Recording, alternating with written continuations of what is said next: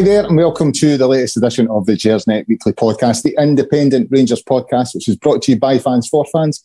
And with the content is free, it is episode 184 uh, of the weekly podcast and the first of the new season of the 22 23 season. Uh, we've had an extended break this summer, uh, but we're back now to give you the same content as always, always free, always independent, all that kind of stuff, guys. As I've said to you before, uh, it's not just the pod that we do here at Gersnet. Get yourself onto the website, articles, forums, all that kind of a thing. There's a history archive on the website as well, uh, so get yourself on there. Uh, if, if you know that you're new to the pod, or, or, if you're not new to the pod, we'd ask you to promote it, get the word out there in, on social media, uh, subscribe to the YouTube channel as well, please, if you can. Uh, before I go on, I should point out I have a bit of an issue with my mouth tonight. I have a mouth ulcer and it is agony and it is affecting how I speak. So if I sound a bit uh, as if I don't know, as if I've had a stroke or something like that. That's the reason why, uh, or if I've been at the dentist or something, it is, it is quite sore. So uh, if I'm slurring my words, that's fine. Okay, so first week back, I've got Dougie and David here. Uh, how was your summer? Good summer. Um, yeah, good, good, good to have time with the family. I was going to say good weather, but we've, we've had that kind of really muggy week. Other than that, it's been pretty wet and miserable here, but managed to get away with the family for two weeks over in Spain. So, um, aye, good summer, ready to, to get back into football again. I've missed it. What about yourself, David? Did you get away anywhere? What are you doing, Colin? No, I've not been able to, really get away yet. I've got, uh, I've got passport issues. Um, so they don't, they don't let you out the country, is that what it is? no, I've got, uh, well, I've got passport application issues, so I'll be hopefully get away next week. So. Are you joining us live from Dover tonight? Is that are you stuck in that seven hour queue? uh, don't wish you any any ill on those poor people. That's no, I know, I know. Shocking state of affairs, isn't it? It is, it's pretty grim. Uh, and I think Eck had similar issues with his passport uh, when he was trying to get to Seville. Uh, it's, it's funny you talk about the weather there. Uh, I, I, need to mention my mate Scott, who we, just argue all the time, right, about climate change. Right, he's a climate change denier. He, does, he doesn't think it's a thing. And uh, we were arguing about it today again, having a couple of pints in, a, in our local, and he's sitting there sweating like the sweat is literally pouring off him. He's going, no, no, there's no, there's no an issue with the weather at all. Like it's not too hot. It was as warm as this back in 1976. But Scott, look at you. You know what I mean? You've lost about three stone just saying that sentence. So uh, I am quite enjoying that and a, and a wee hello uh, to Scott. Before before I go into the, the agenda as well, guys, I think we should uh, have a wee mention of Andy Goram, who obviously passed away during during the break there when we were away. I'll come to you on on, on Andy, uh, David, because you're probably more of an age to remember him than, than, than Dougie. Uh, I mean, loads of people have him down as, as the best Rangers keeper of all time. Kind of hard to disagree with that. Uh, he certainly put in the best individual performance I've ever seen by a Rangers uh, goalkeeper that night in Leeds. And uh, I mean, I know he had his issues off the field and all the rest of it, but, but as a as a keeper, he'll, he'll you know go down as a legend of the club. No, undoubtedly, undoubtedly, it was a bit of a, even though we were expecting it, you know, it was a bit of a a kick to the stomach to receive the news there a couple of Saturdays back that Andy passed away. But uh, I concur uh, totally with you, Colin. Um, a Rangers legend, a bona fide Rangers legend. In his day, a world class goalkeeper. Uh, no many world class, genuine world class players come out of Scotland or play in Scotland. So um, Andy's right up there. Uh, again, you say you mentioned Leeds there. He made countless performances. When you think back to when he actually moved from Easter Road, he's his, one of his first games, he, he, I can remember him. He didn't have a great game against Sparta Prague at Ibrox. I was there that night. Aye. That was my first European game, actually. Right, aye, I was there that night, uh, and I remember him. He sold the jerseys. Uh, at Tynecastle. Scott Crabbe at Tynecastle. Yeah. Um, looked, you know, as if it was too much for him.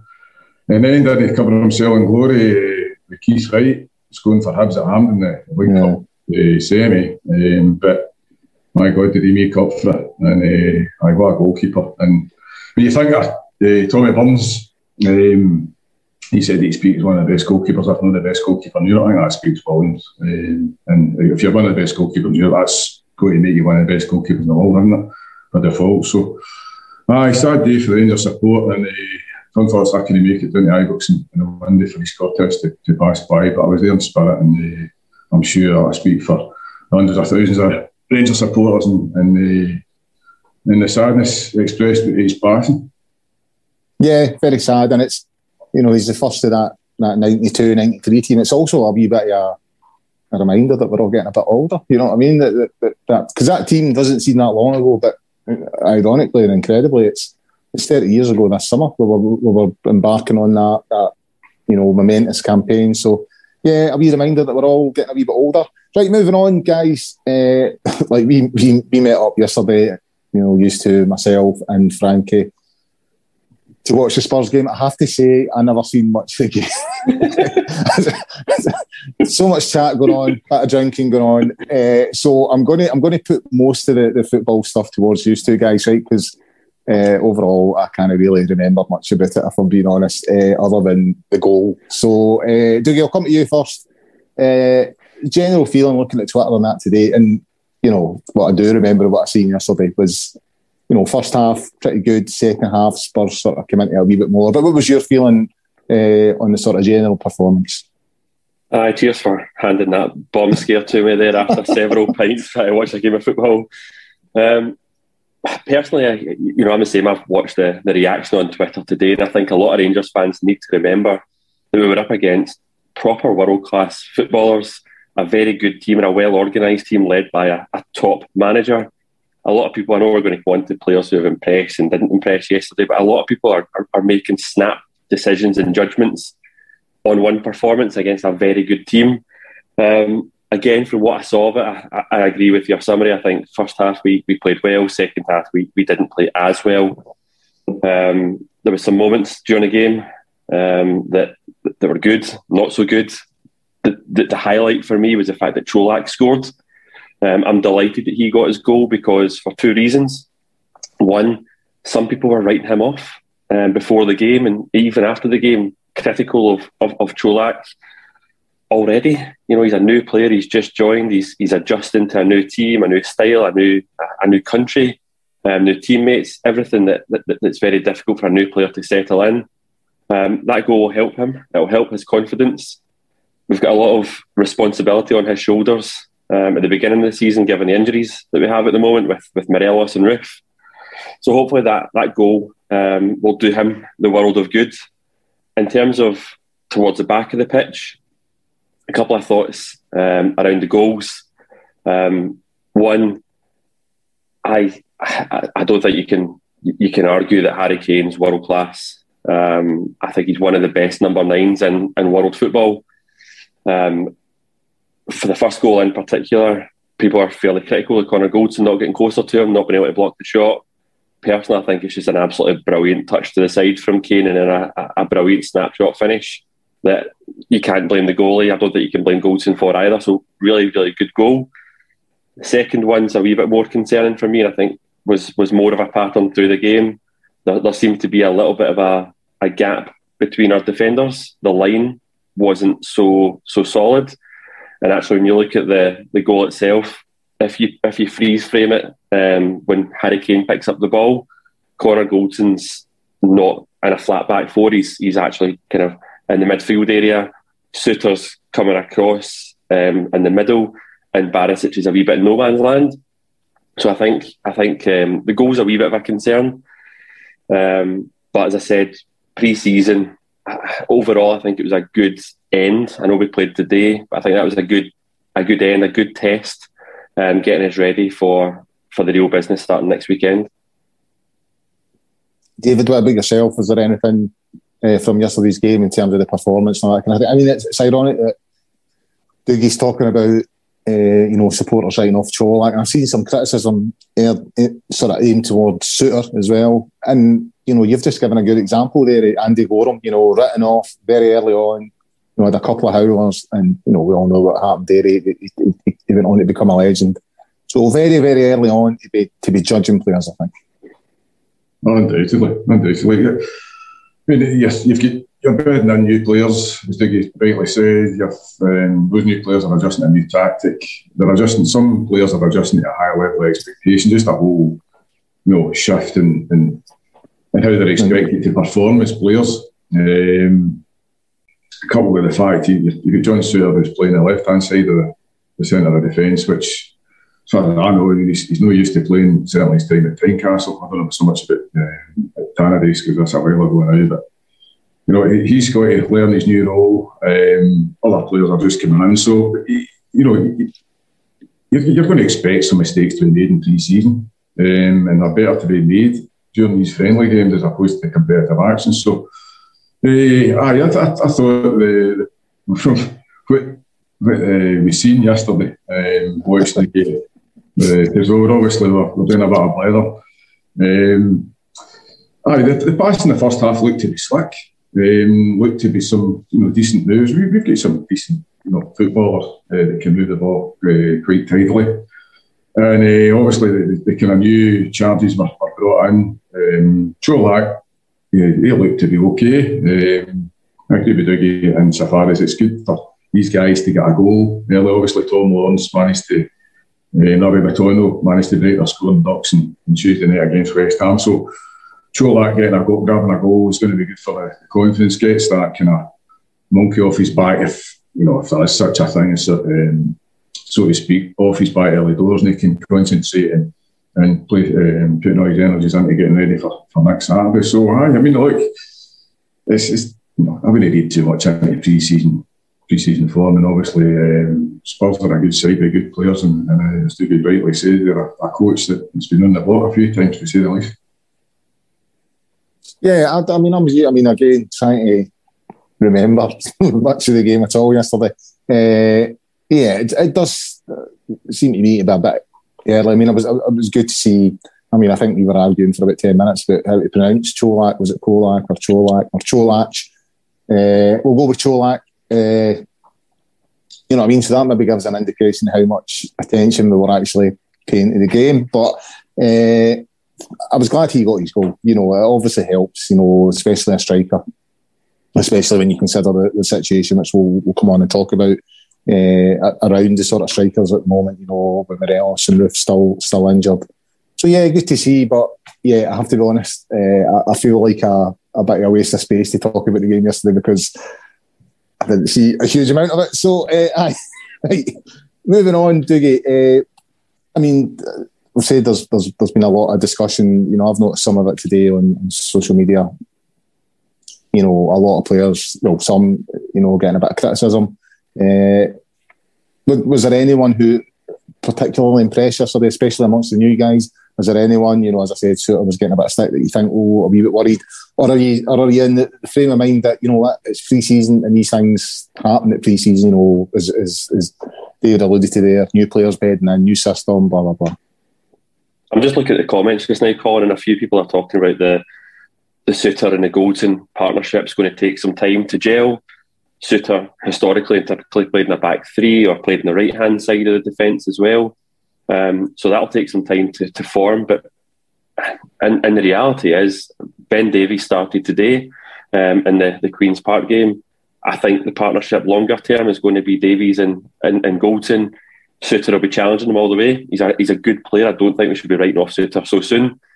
Um, but I think I think the partnership at the at the back is going to take a wee bit of time to develop. We've had a pretty steady defence for a few years now, and I think we're going to have to um, adjust to, to, to, to, new players coming in. The the other the other slight concern is is the goalie. Um, there was some comments after the Spurs game around around our style of play.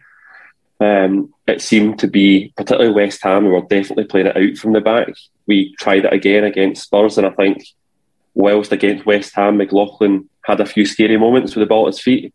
We know that's not one of McGregor's strengths. McGregor's arguably one of the best shot stoppers um, in the league, the best shot stopper in the league, um, probably our second best ever goalie um, at the club. But when you put the ball at his feet, he's a he's a bit of a bomb scare. So there's, there's still a wee bit of a, a question mark around um, around the goalkeeping position for me. But you just touched on it there. It's pre-season. We can't we can't judge too much. We'll know we'll know more come come Livingston next weekend as to um, whether the team's ready or not. But in terms of who impressed, I think I think because of our lack of attention to the game, it's very difficult to call out specific moments. But from what I've seen, um, we've got a real good spine to the team right now. It was it was evident against West Ham as well. I thought James Tavernier was was superb in both both games. He he looks every bit a top player now for us. When you when you compare the James Tavernier that we signed, I think Tav now is a type of player that could walk into a Spurs team. To be perfectly honest, the other player that's a key player for us now is Connor Goldson, and we'll come on and talk about the squad and how important it is that we managed to keep Connor Goldson. He had a tough shift up against Harry Kane. Um, we were watching the telly, and again, we didn't watch much of it, but everyone that was at the game was talking about how fluent the front three were for Spurs. And for me, that front three is arguably one of the best front threes in, in world football. You know, Harry Kane and Son in particular could walk into most teams. And I think Connor Goldson dealt with it very well um, at the back as well. And then the other player that, that, that kind of forms part of the spine is Lundstram. I think Lundstram throughout last season just grew into the Rangers jersey. And I think even even yesterday he looked very calm, very composed, very assured. And every bit the, the, the central midfield player that we need. The the player that I'd call out is probably the man of the match from what I've seen um, and who's impressed me a lot in pre-season is Glenn Kamara. Um, when you look at some of the players that have left the club this window, um, they seem to be his mates. They, are his they're his circle, and I think a lot of people probably assumed that this was the time to move on Kamara. Long way to go of the transfer window yet. Um, but Glenn Kamara's still here, and I tell you what, Glenn Kamara is a very, very good footballer, technically superb, and I think he showed up very well in pre-season. Um, West Ham and Spurs, very comfortable in possession, moves on very well, and I think he, he impressed me against Spurs from what I've seen as well. So they're the concerns for me, and they're the, the highlights. David, in, ter- in terms of Souttar, I'll, I'll, I'll, focus on Souttar at the moment because you know I've, I've seen some comments. I think as, as uh, Dougie's just alluded to there, you know, I mean, we all had a laugh at the Super League, right? And say, why, why are Spurs there, right? I mean, because you know you had your Real Madrid, your Barcelona, all the rest of it, and then like Spurs, you're like, I know they're a big club, but why why are they part of the Super League? But I don't think you you, you can deny just how good a team they are. You know, they are a good team in that front three, and I think we've got to remember that. I, I mean, in terms of Souttar, I'm, I'm more looking at his performance against us in the Scottish Cup final. I thought he was excellent that day. I looked at that performance and thought we signed a good player. I'm not going to judge him in a friendly uh, against Harry Kane and Spurs. You know what I mean? I, I, think we need to give the boy time, settle in. I think we've seen enough from him at Hearts to, to suggest that he could be a good signing for the club. Uh, and, and it just seems a bit early to, to be to be laying into him. No, definitely. I mean, you, can't be judging guys in, in a couple of pre-season friendlies. That's that's that's crazy. Um, and it, but having said that, like we've, we've been watching Rangers for long enough to know that you know the, the Rangers support is um, you know it, it can at times be very quick to judge. Uh, and you know it's, it's easy. It's, it's, it's an oft-used phrase that you know he's not Rangers class, he's not this, he's no that. But I mean, you've got to give the boy time to, to settle in. He's, he's undoubtedly a good footballer. Um, he's he's a dogged defender. He's he's got attributes. the manager's not signed him or sanctioned his signing for, for no reason. Um, and you'd like to think that it's, it's for footballing reasons as opposed to, to financial ones. So, yeah, no, I'm not going to judge John Souttar. I, I was quite um, enthused is that the right word? You know, I, I could see why they would be interested in signing a proven Scottish Premier League defender. Um, obviously, Leon Balogun's moved on, uh, so we, we, definitely needed cover in that uh, department, especially in light of um, Filip Helander's ongoing injury concerns and, and the fact that maybe Nikola Katic is, is, is kind of maybe finding it hard to come back to the level he, would reached before he, he suffered that, that, bad knee injury. So, no, I mean, look, uh, it, it's early days, Call. You know as well as I do. It's, it's, you've got to give the guy at least, I would say, for 10, half a dozen, sorry, a dozen games before you can truly judge him. And he's got to get, he's got to get a, a, bank of fitness up as well, match sharpness, the whole thing. So, no, I'm not going to read too much into a, a few pre-season friendlies. You just rightly said, you're up against um, against three pretty sharp operators up top for Spurs yesterday. I think they understood at the bar yesterday, I was saying that Kulusevski was a danger man. I felt anyway. And then you've got, as Dougie's saying,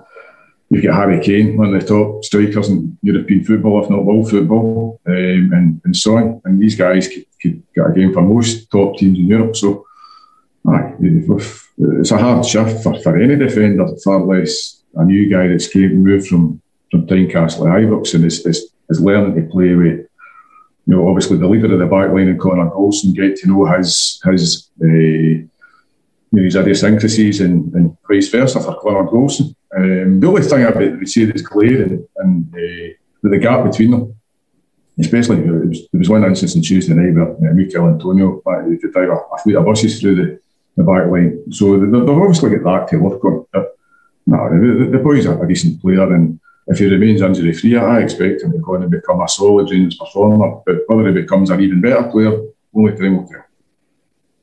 Uh, on, on writing players off, what's the earliest you've ever written off a player?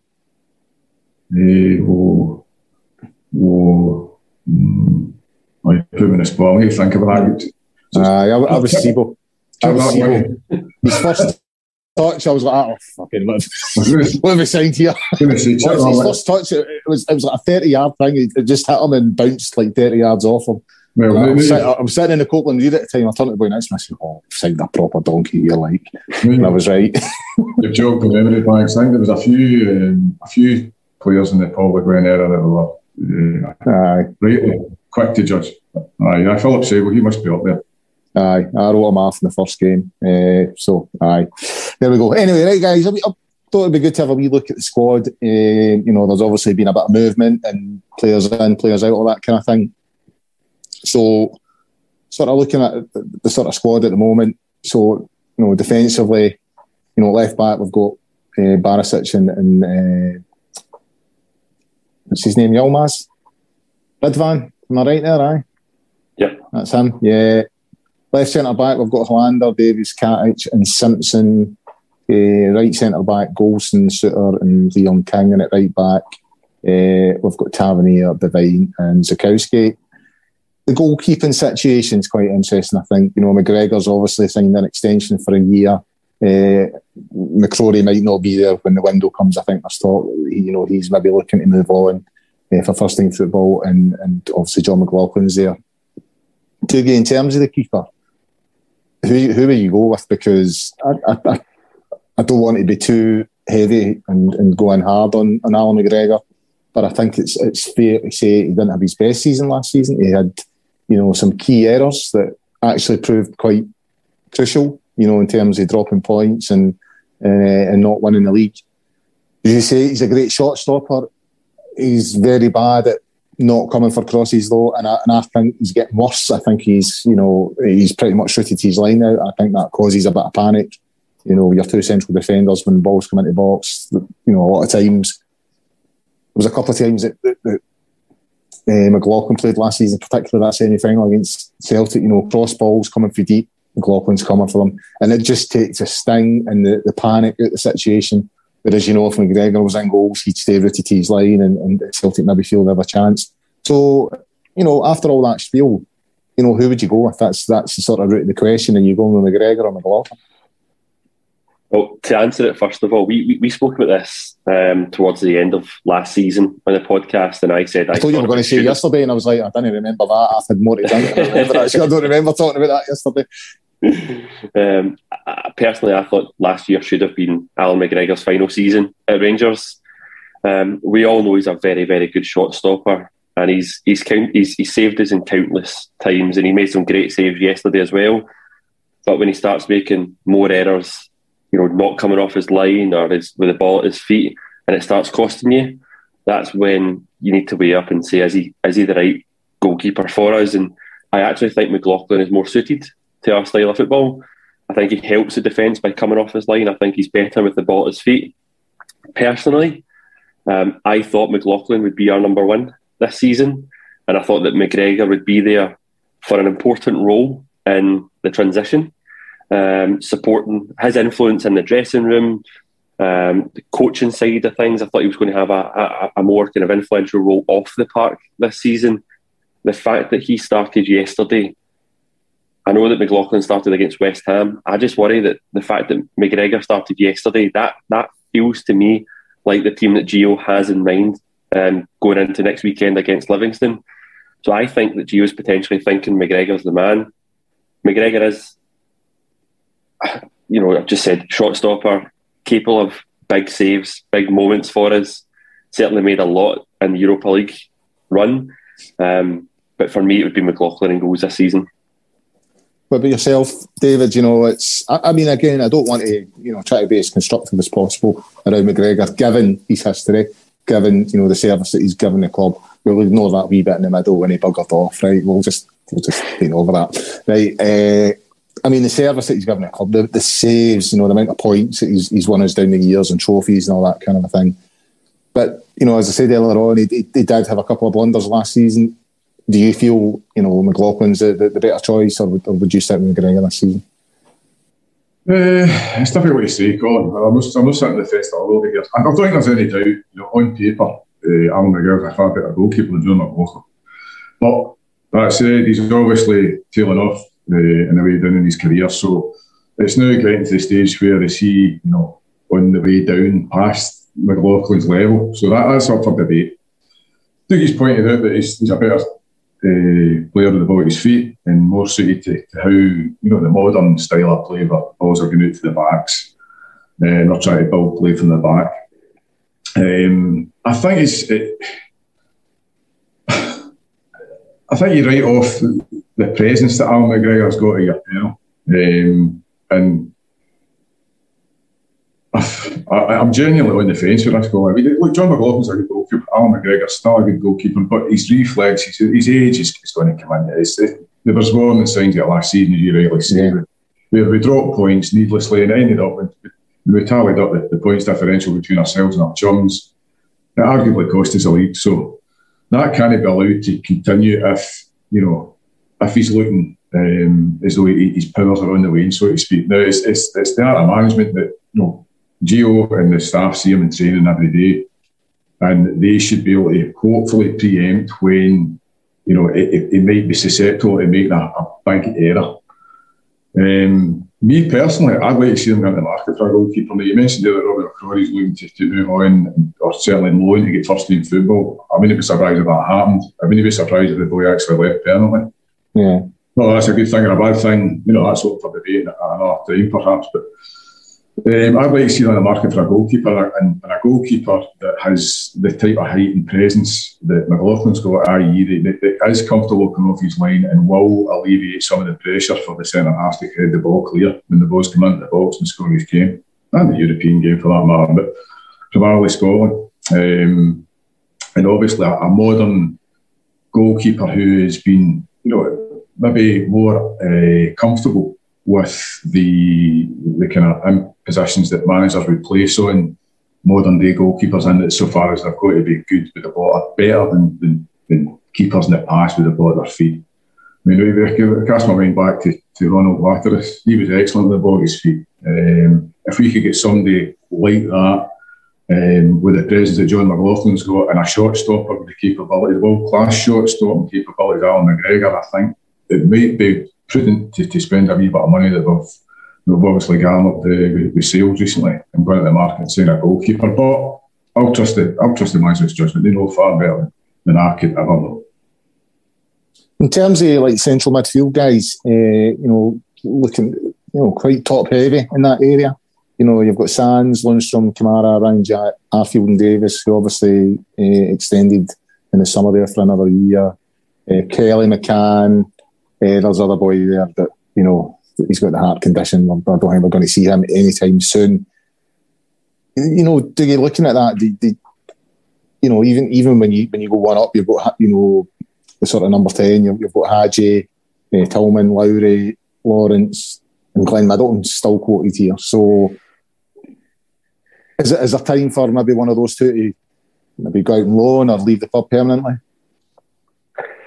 I was chatting to one of my mates, Andy, about this earlier on. We we seem to have a lot of youngsters who haven't really developed and kicked on, and are now over the age of twenty. Where, for me, if they've not broke through to the first team or they're not able to to stake a claim for the first team, they shouldn't be here. And, and unfortunately, while Stephen Kelly and Glenn Middleton, for example, were very promising as they were coming through, I, I don't think they're good enough for Rangers, and I think I think the time is right for them to move on. There's a lot of players that, that we've given new contracts to. Um, in, in the summer, we've we've mentioned McGregor. We also gave the contracts to Steven Davis and Scott Arfield, who won't be regular first team players. They're not going to start every week, but I think they're similar to McGregor, huge influences off the park.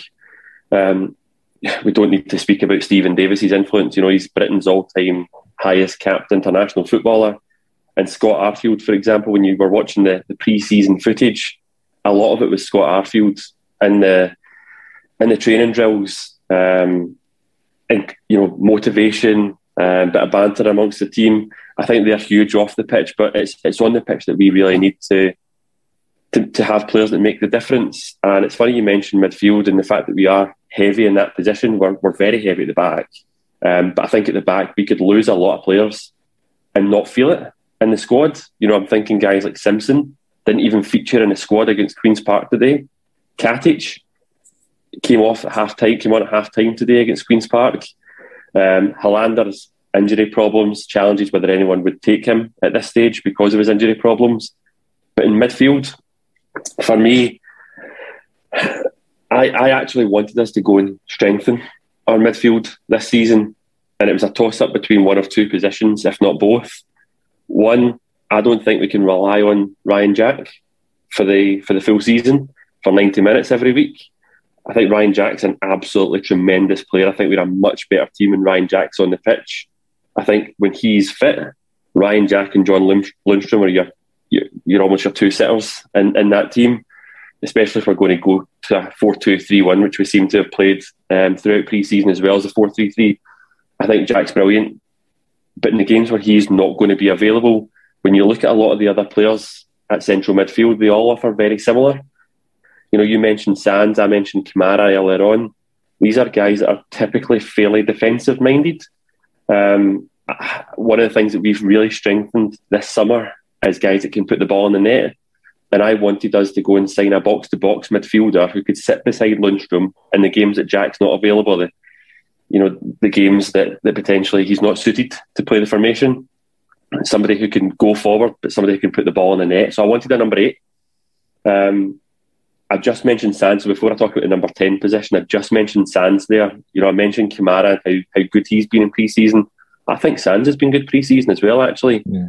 Um, and my prediction is when you look at last summer and you were looking at the players that you thought could have went for big money in this window, all eyes would have been on the likes Morelos or, or Kent, even Aribo to a degree. I don't think people would have predicted the rise that Calvin Bassey had through the 12 years, uh, the 12 months, or even arguably the, the latter six months of the season. He, he, he just massively improved under our coaching staff. And you look at the team right now and you think, who could be our next player that could really grab this season and push on the way that that uh, that Calvin Bassey did? And I might surprise a few people by saying this, but I think James Sands has it in him. I think I've seen enough of James James Sands to know there's a good footballer in there. I just worry about his versatility. It holds a lot of players back. Will he play centre back? Will he play centre mid? He is quite defensive minded. So is Lundstram. So is Jack. So is Kamara. Is he going to play on a regular basis? So that's my only challenge with Sands. But the other position in midfield that I thought we could have strengthened is the number 10 position. Um, I know you mentioned Tillman. We obviously signed Lawrence as well. When we sold Aribo, I thought we had Lawrence in to be pushing Aribo in the team, especially given Hagi's injuries. I thought Lawrence was going to be a squad player, somebody that you could bring onto the games that you're needing a wee bit more guile, somebody direct, somebody could put the ball in the net, somebody play that killer pass. When we've sold Aribo, I don't think we've, we've, we've necessarily replaced Aribo with like for like quality. And it's difficult to judge, particularly Tillman at this stage, because he's a young lad. He's not had a lot of game time in the, the friendlies that have been televised. But I think you're looking at Lawrence, you're looking at Tillman to play that role. And there was a lot of rumours on social media around players that we were looking at Fulgini um, was the one over in France, ended up signing um, for the German team. When you're in for a player like that, and he went for something like six, seven million euros, I thought we were going to really strengthen in that position. a name then emerged of Darius Olaru, who, who's a Romanian player. And again, you, you look at these guys' footage, you look at their credentials, they're top, top players. Gio's words um, after the Spurs game suggest that Yilmaz is our last signing of, of, of the summer transfer window unless players leave. And when he says about players leaving, I think I think he's excluding the guys I've mentioned already, like your Simpson, your Katic, that you, you won't you won't miss. I think he's maybe thinking guys like Roofe. If we can move someone like Roofe on, we'll need to bring another forward in. Um, because right now we've got a heavy reliance on Colak and, and, needing him to stay fit because of the, the injury to Morelos. But personally, I would have wanted us to sign at least one quality midfield player to start. And I'm a wee bit disappointed we've not. And I, I just hope that doesn't come back and bite, bite us in the arse.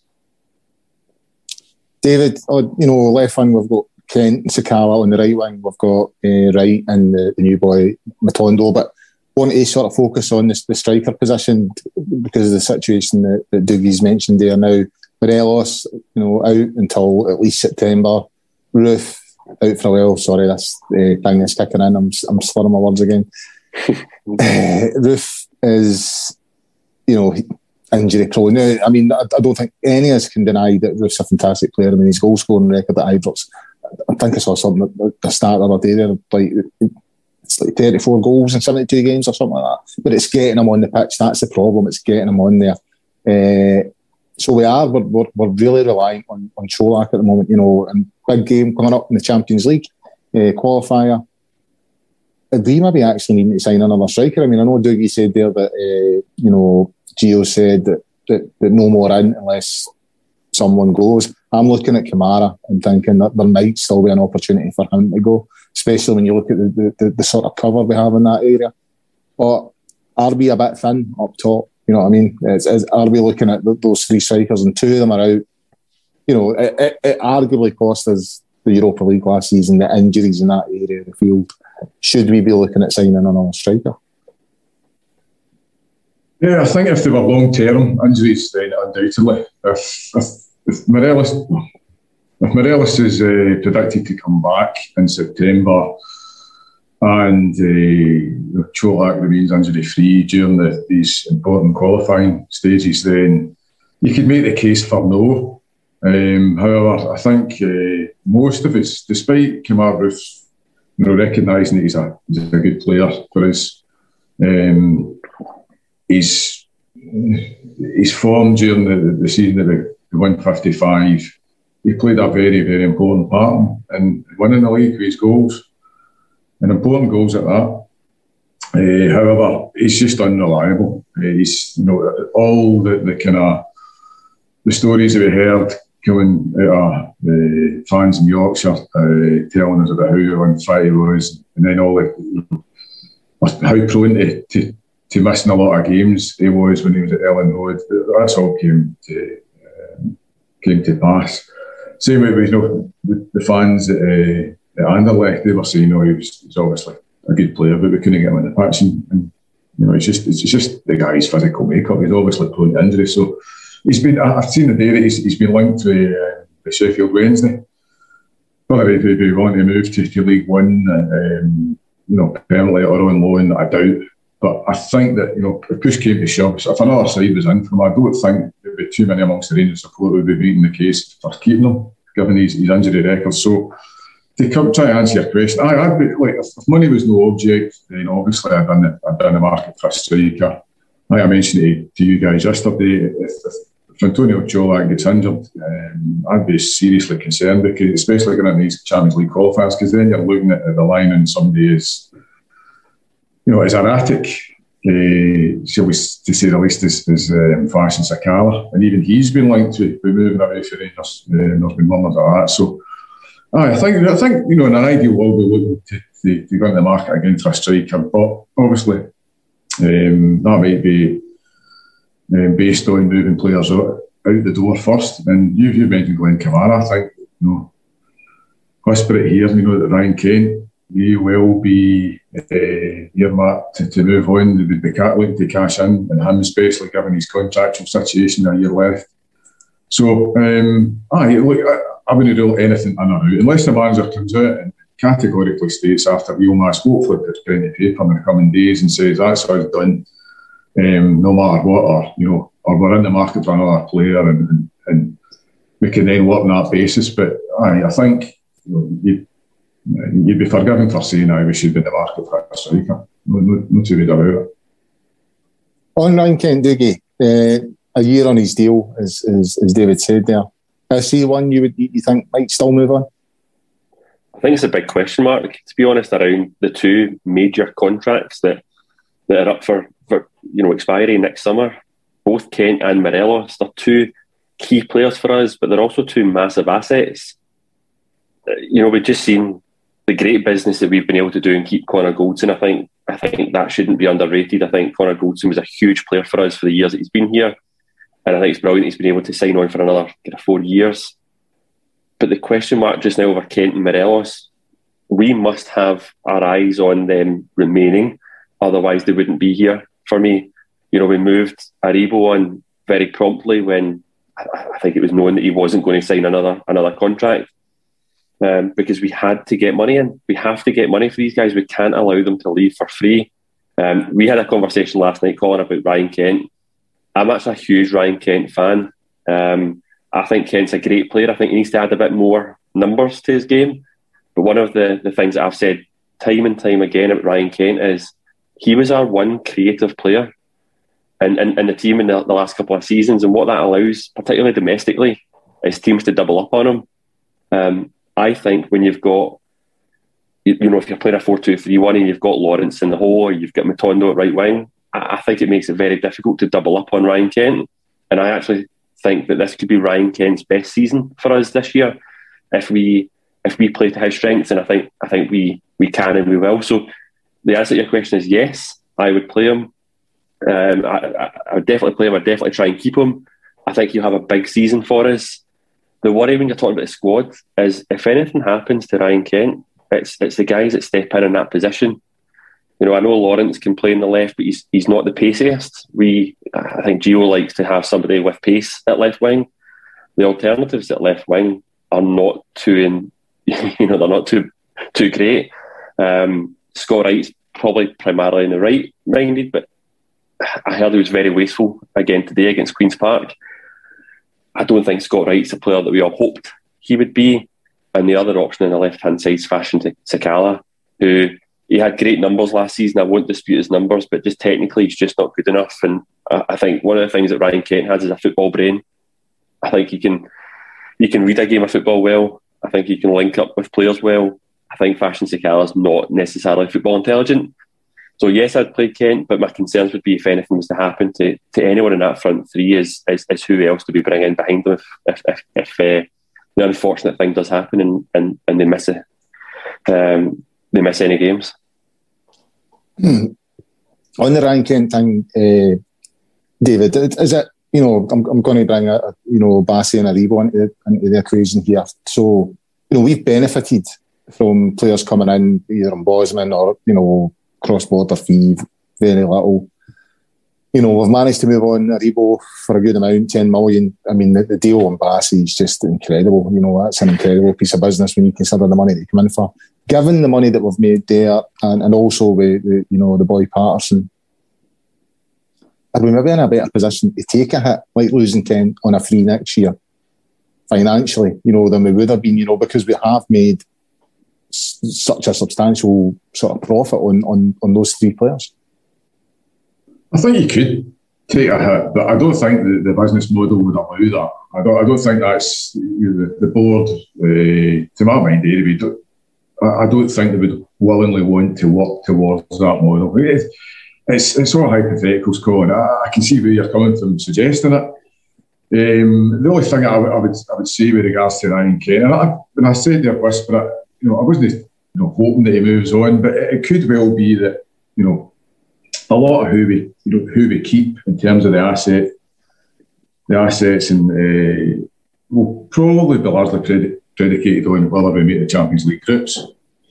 Um, if we if we make the Champions League groups, then I could see uh, them weighing in Alfie and Ryan Kent, and possibly, you know, if, if it's a year extension or a two-year extension, then great. If it's if it's even longer, then even better. Um, could they, those contracts be extended uh, regardless? I mean, the Champions League groups if they drop into Europa League. Uh, I quite possibly. I mean, it's, it's all hypotheticals. Um, I don't want him to leave. He's a good player. Uh, I think I, agree a lot with Dougie here, but you know, I think that with Matondo being brought in, I think that could alleviate some of the pressure from from, from Ryan uh, to, to make a lot of the you know the chance the running uh, and in terms of chance creation. Um, tremendous work rate. Uh, that's undoubted. I mean, his, his numbers never tailed off last season as, as opposed to the, the season before. Um, but no, to, to come to the point, I don't think we really want to be in a situation where we're letting good assets go for free. Uh, well, I mean, look, it could be a case of like back in the day when, when David Murray had a, a gentleman's agreement with Brian Laudrup to let him go for at the end of the season. It could be a case of that. You know, you gave us you gave us a good few years of service.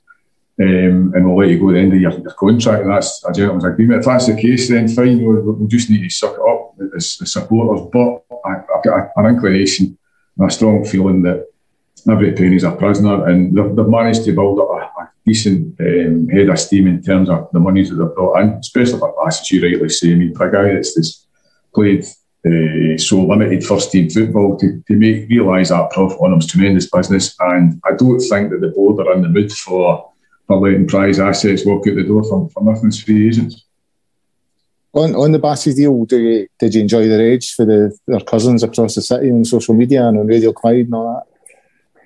Strange bunch, aren't they? Oh, I, I, just loved, I loved the fact that Ajax were at. So, given that Ajax list themselves on the stock exchange, they by law have to quote the, the, the fee that they paid for them, yeah. and they still disputed the fee. They're bonkers. Yeah, what's, his, what's, what's the guy? What's his name? Uh, inside oh, SPFL. Uh, inside oh. SPFL. Yeah, it's like Asian, in Scotland as well. Uh, it's, it's, like six million, two million add-ons, twelve million total, and then Ajax came out, boom, twenty-three million or whatever it is. Uh, it was it was quality. I must admit, enjoyed it. Uh, but I, I, mean, on a serious note, you know, I, I, for, a, a, good few weeks here through the summer, you know, you're hearing a lot of complaints from Rangers supporters. We're not signing anybody.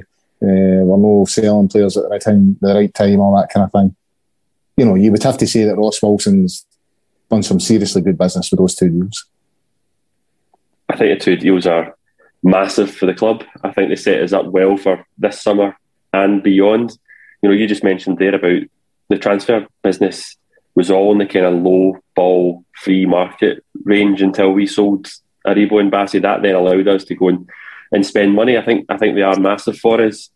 Um, I was watching Sky Sports News when when the the Bassey deal went through, and it showed you a stat around the top five record sales from Rangers, and it speaks volumes that three of the five are within the last six months. You know, David just mentioned our model. I think that's the model that we've strived for for a number of years, and I think Gerrard played a massive role in bringing us to this this stage. But I think Gio's the man to take it and execute it to the next level. And you know, as I said earlier on, we, we get amazing money for Bassey. It's transformational. It sets a benchmark for me, but it also sets a massive challenge as to who can be next. Who can go? Rangers give players such an amazing platform. The Europa League run, we're going to come on and talk about the Champions League football again. Regardless, we should be in Europe next season. We should be in Europe for at least past Christmas. Um, it gives players an amazing platform, and it's now up to these players to go and take it. And Ajax is a top move. Let's see who who else can go and earn themselves another top move and a lot more money than what we can pay. On the Champions League, David. So uh, we've got the game coming up against Union Saint Gilles. Is that have I, have I, pronounced that correctly? I'm not quite sure. Uh, you know, we've, we've been so consistent in the Europa League over the last sort of four or five seasons. Uh, obviously, we had the the Malmo incident last season that, that us getting to the Champions League group stage. Although I think we could all agree it worked out fairly okay in the end. You know, reaching the final of the Europa League, uh, and and part of me feels that that's our kind of level. You know, that's you know, part of me thinks getting into the Champions League it's great financially, but you do kind of fear that you, you could be in the end of a couple of scuddings and and all that kind of thing. Whereas the Europa League, as we've proved, you know, it's, it's our level. We can compete and we can get quite far into that competition. But I mean, uh, uh, on this game coming up, I think a lot of people have sort of, aye, that sounds like a good sort of draw for us. We should. I think this could be a tricky tie. I think this team could be quite dangerous. You know, they were second in the Belgian league last season. Uh, apparently, the Broads on to win it and just sort of caved in towards the end of the season. You know, it's. I, I don't think it's a. I don't think it's a stick on that Rangers are going to go through here. No, it's just it's, it's not a gimme, Colin. Look, we, we've we've learned through better experience that they just kind of can't afford to take teams lightly in Europe. It's you know, um, especially this this side from, from Belgium. I mean, they, they finished the, the regular Jupiler League top, and it was only in the, the, the Champions League playoffs that they came on top and ended up finishing second. Um, so I've, I've, looked at their, their squad worth on the Transfermarkt earlier, and yeah, you know, comparatively speaking, you know, we we're, our squad's worth dwarfs.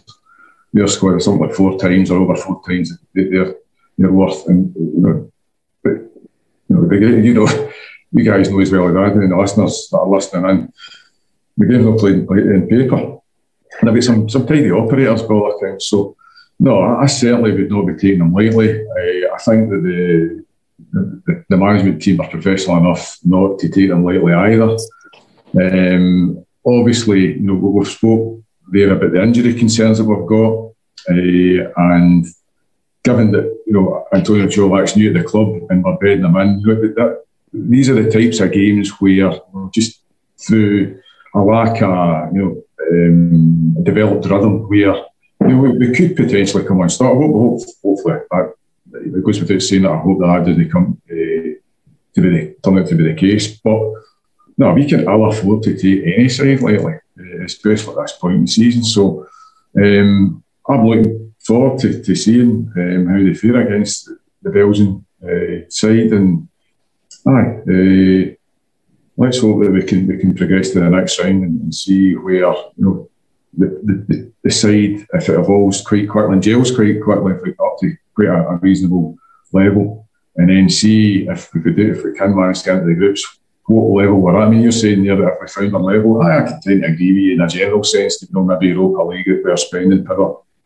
could tend to be where their benchmark, but you never know. Um, there's, there's sides um, where the shortfall's made up with you know about a bit of tactical nous, a bit of player development, as, as Gio has, has undoubtedly shown with Calvin Bassey. I mean, uh, Bassey under under Gerrard looked to be a bit part player you know, after COVID gate, you know, tons of fans waiting him out the door. Yeah, yeah. Gio, Gio comes in, uh, makes him look as if he's equally adept at, at the back position as a centre half position to such an extent. I mean, a lot is going forward. So Calvin Bass is a is a cornerstone in the in central defence. So that gives me, um, you know, I'm looking forward to seeing how the, the coaching staff develop players what to be saying there, the next guy that we can possibly move on for big money. I mean, they've got, they've got a, a great opportunity to put themselves in a, a, the highest club shop window in world football uh, by getting into the Champions League. So play for Colin, but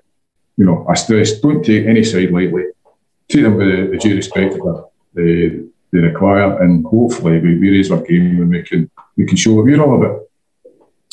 Uh, Dougie, I'll give I'll give the final word to yourself. I mean, we've, we've spoken about the finances there, you know, with, with the deals for Bassey and for Aribo, and obviously Nathan Patterson uh, in January there. You know, so it does feel like the, the financial side of things have, you know, the, the, the model has kicked in. We've, we've, we've made a huge amount of profit. Does that take some of the importance of qualifying for the Champions League? You know, the financial aspect, does that lessen it a wee bit? It felt like a big blow last season, but this season it feels like you know, when you, you consider the run, you know, I was I was reading something in the Athletic that basically said that the, the run that Rangers had to the Europa League final basically equated to qualifying for the for, for the group stages. You know, in terms of the, the revenue that came in. You know, so we, we, we essentially did recoup most of that money last season by not not qualifying for the Champions League. We've already made substantial profits this season in, in terms of you know, the, especially the, the deal for Bassey. you know, Bassey's away, Aribo's away, best part of 30 million. approaching sort of 40, 50 when, when you put Patterson into the equation. Is the, the sort of urgency financially, is that lessened a little bit now, or do you still feel we need to, we need to get in there? No, the, the urgency is lessened. Um, I was on after Malmo last season, and I was doing doing my nut because I just I just felt that Champions League football was massive for us last season. I felt like it would have given us the opportunity to build from a position of strength last season, and where we didn't qualify, we then didn't have any any money to go and strengthen the team further. Um, but the model's properly kicked in since then. We've had three major sales um, since then, as you mentioned, Patterson, Aribo, and, and, and Bassey. So the, the financial urgency is just just not as um, it, it's not needed as much as what it was 12 months ago. Um, obviously, missing out in the Champions League football last season was massively offset by our run in the Europa League, but we can't assume that's going to happen again um, this season if we do get knocked out. And I was looking at the the, the, the financials if we do get through to the, the Champions League, and they're massive. For reaching the group stages, it's 15.6 million euros. For a win, it's 2.8 million euros. For a draw, it's 900,000 euros. So that's that, that, you know that's that's massive. It's massive for us. So it would be great if we did qualify. Um, it would set us up financially again for, for, for further strengthening of the squad. And unfortunately for us, what what we are seeing from Celtic winning the league last season and gaining automatic entry is that they've been able to go out and drop serious cash on players without needing to sell. So their model's been different. I think that's what we can hope to see if we qualify for the Champions League, that we don't have that same reliance in selling players to to use the money um, generated to, to strengthen further.